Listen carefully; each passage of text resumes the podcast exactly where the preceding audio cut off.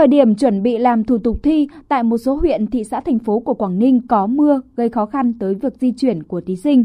Tỉnh đoàn Quảng Ninh đã bố trí 900 đoàn viên thanh niên hỗ trợ tại 36 điểm thi trên địa bàn, chủ động có những phương án hỗ trợ thí sinh và người nhà.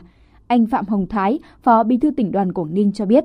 Buổi sáng thì tuy là thời tiết là có mưa, tuy nhiên là do cái sự ờ, chuẩn bị từ trước nên là đoàn thanh niên cũng đã chuẩn bị các cái hệ thống ô dù bạt tre ở tại các cái điểm trường cũng như là tặng ờ, các bạn học sinh áo mưa ô để các bạn có thể di chuyển cũng như là đưa đón các bạn ờ, học sinh nghèo có hoàn cảnh khó khăn và bố trí cái chỗ ở cho các bạn trong suốt kỳ thi do là đã được uh, chuẩn bị từ trước và cũng không có cái gì khó khăn.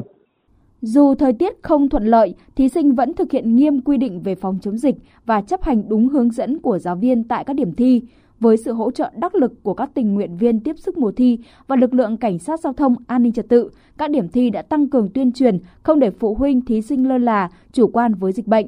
Kết thúc môn thi tổ hợp khoa học tự nhiên và khoa học xã hội, phần lớn các thí sinh tự tin, phấn khởi vì đề thi sát với chương trình học. Em Lương Quỳnh Hoa, thành phố Lạng Sơn, tỉnh Lạng Sơn, em Phạm Mạnh Hùng và Phạm Trung Hiếu, thành phố Hải Phòng cho biết. Đề thi cũng ờ, khá là dễ, kiểu khá phù hợp với học sinh ấy.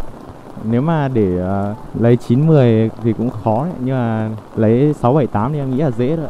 Em thi uh, ban A1 với cả tổ hợp uh, khoa học tự nhiên nên là môn hóa, môn sinh của em là khó, môn lý thì cũng coi là ổn. Đề thi vẫn nằm trong sách 6 khoa và vẫn có thêm một vài câu liên hệ thực tế. Đề thi tổ hợp xã hội cũng thấy bình thường vừa sức với học sinh. Mỗi môn thì cũng khoảng tầm 40 câu thì cũng một phần tư là câu khó. Còn nếu mà làm bình thường thì cũng làm khoảng được tầm 30 câu.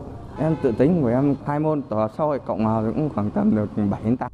Ngày thi thứ hai tốt nghiệp trung học phổ thông quốc gia tại khu vực Đông Bắc diễn ra an toàn, đảm bảo công tác phòng chống dịch bệnh.